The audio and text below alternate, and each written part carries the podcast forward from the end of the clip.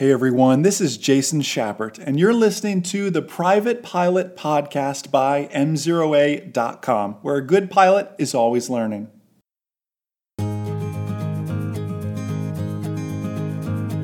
Why are soft field landings so important?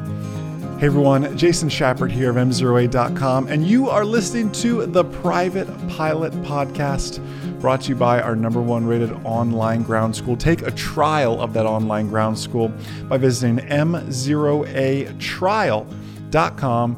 No strings attached. Go ahead and get in there and check it out for two weeks.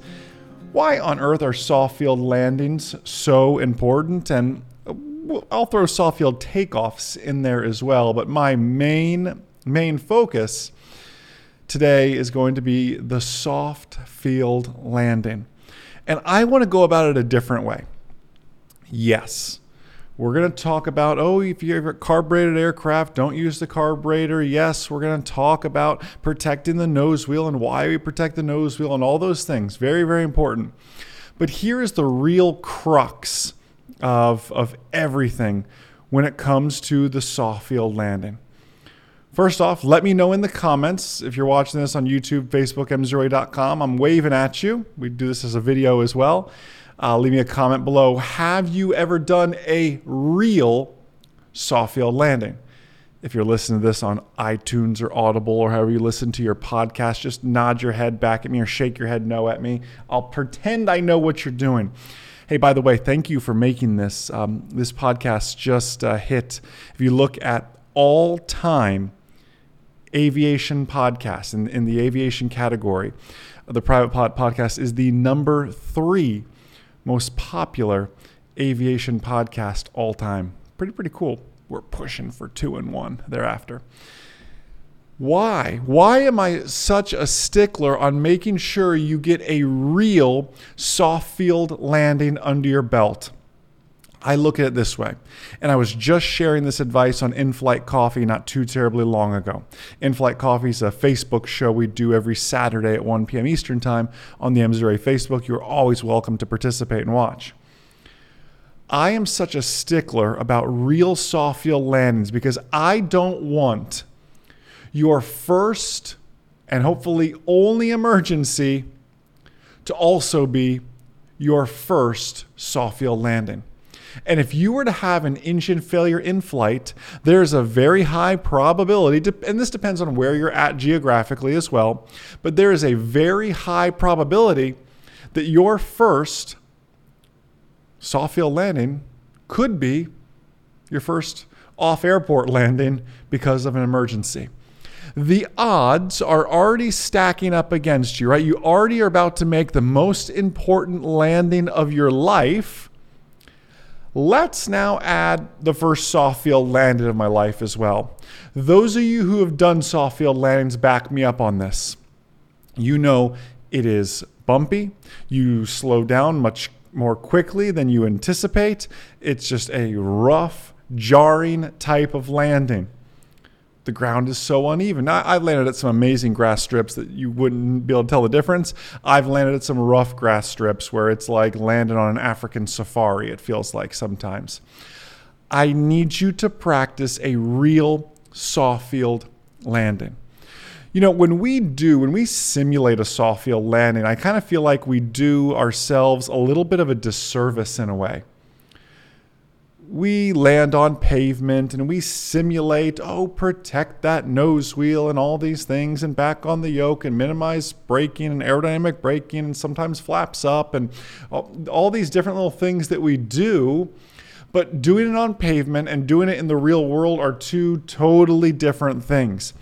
In the real world, you have no choice but to keep that nose up. In fact, you wish you could get that nose up even more. There's a video coming out next week. I won't spoil it too much depending on when you're watching this, if you're watching this the day this comes out, it's coming out the following week of landing on an actual soft field. And, and you're going to see, I wish I had more yoke to bring back to protect that nose wheel. It was like an African bush land. I think I say something like that in the video, actually. It was a very, very rough landing. And some soft fields are like that. Despite the name soft field, it just means something other than pavement. There's nothing soft about it, right? It can be jarring and bumpy and makes the airplane dirty on top of it. It's a topic for another day. If you saw the video on Facebook I shared not too long ago, um, I just got the airplane detailed, and my next flight was to a soft field. You get like grass stains on it and everything else. Anyways, that's besides the point. You can practice all the technique you want, but until you land on a real soft field, you don't know how it really applies to you. So I need you to do this. I need you to hop on your sectional chart and I need you to start looking for public soft fields, public grass strips. Now, there's going to be some obstacles in your way. You, if you haven't heard it before, there will be flight schools that will tell you, I'm sorry, our insurance doesn't allow it. Let me tell you something. I've had every level of insurance in aviation from big flight school policies to one man in an airplane, you know, flight train policies to just me on an airplane policies. I have never seen such a clause. All sorts of different carriers and providers of insurance. I have yet to see such a clause. I've heard all about this mysterious clause, yet I've never seen this clause that says we don't allow soft field landings. I would imagine that's a flight school policy that gets blamed on the insurance company because I've never seen it before. Don't let that become the excuse. Talk to your flight school, talk to your flying club, or, or if they don't want to do it, find a buddy that has a plane that can take you up to land on a real soft field. Because I realize it is a challenge sometimes. Number one, find a grass strip you can land at. There's many private ones you can obtain permission for if you know somebody. And then there's a handful of public ones as well. You can probably find. Remember on your sectional chart, it's going to just be a circle. It's not going to be filled in. That's how we're going to look to find that. And maybe you look to find some destination soft fields and grass strips that you can go to. I can think of a handful um, here in Florida that you can go and do those sort of things at. The video you're going to see tomorrow is at X Ray 60, the Williston Airport. Two paved runways and a grass runway. You wouldn't know that by looking at the sectional chart, though. You'd have to be from the local area to know. It's an intimidating grass strip, by the way. It's only 2,000 feet. So you'll see this landing had to truly be a spot soft field landing on top of it because it's such a tight little landing. If you've seen any of the videos where I fly my 1940 J3 Cub, that's always off the grass. Is where we typically do that. Just the Cub does so much better going on and off the grass. So why do I share all of this in, in this month's private pilot podcast? I think we do ourselves a disservice so often. And if you've been to Aviation Mastery, our, our in person event, which will be coming again soon um, as we slowly move back to better than normal um, in, in our with travel and COVID and everything else.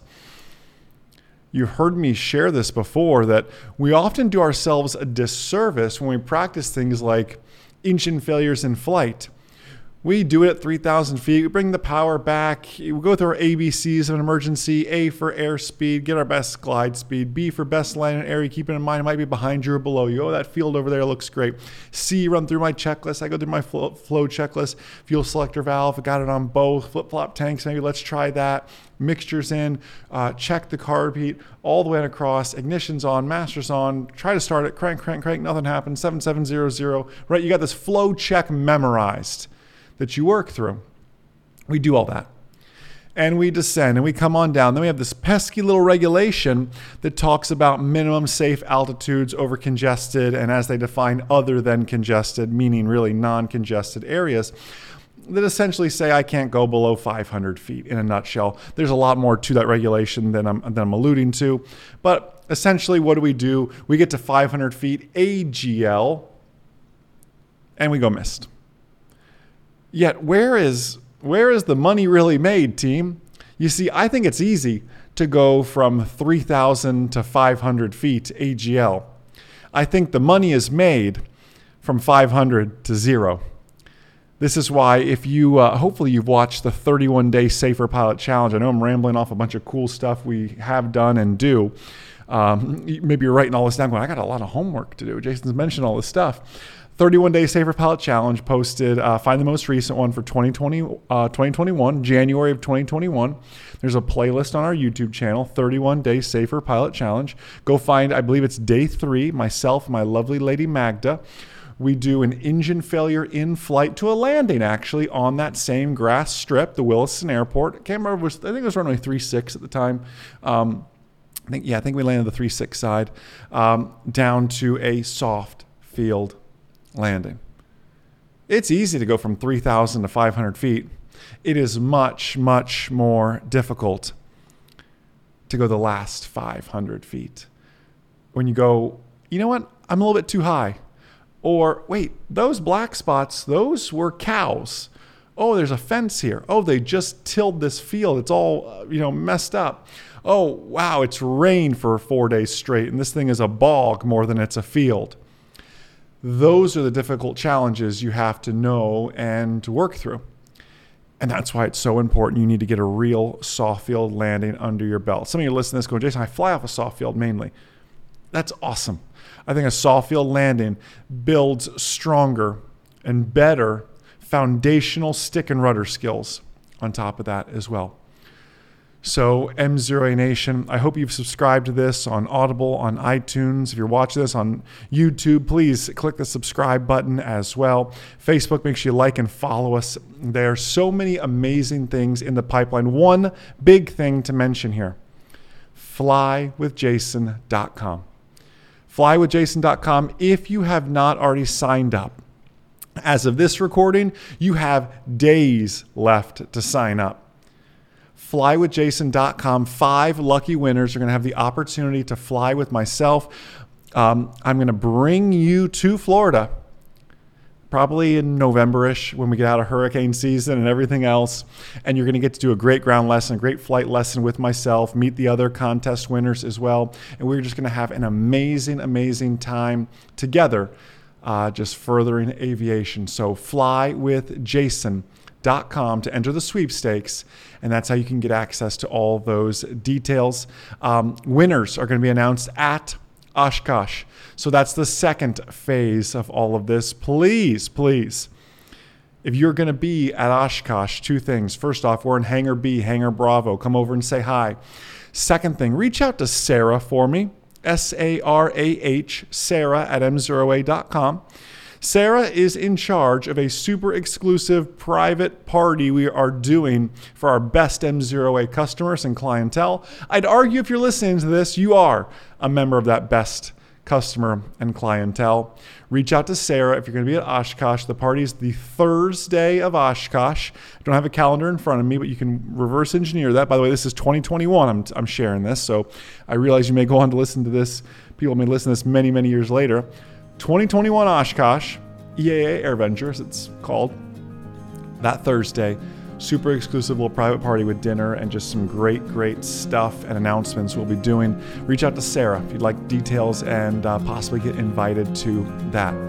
M0A Nation, you are absolutely outstanding. I just want to remind you to have a blessed, amazing, incredible rest of your day. And most importantly, remember that a good pilot is always learning. Have a great day, everyone. I'll see you.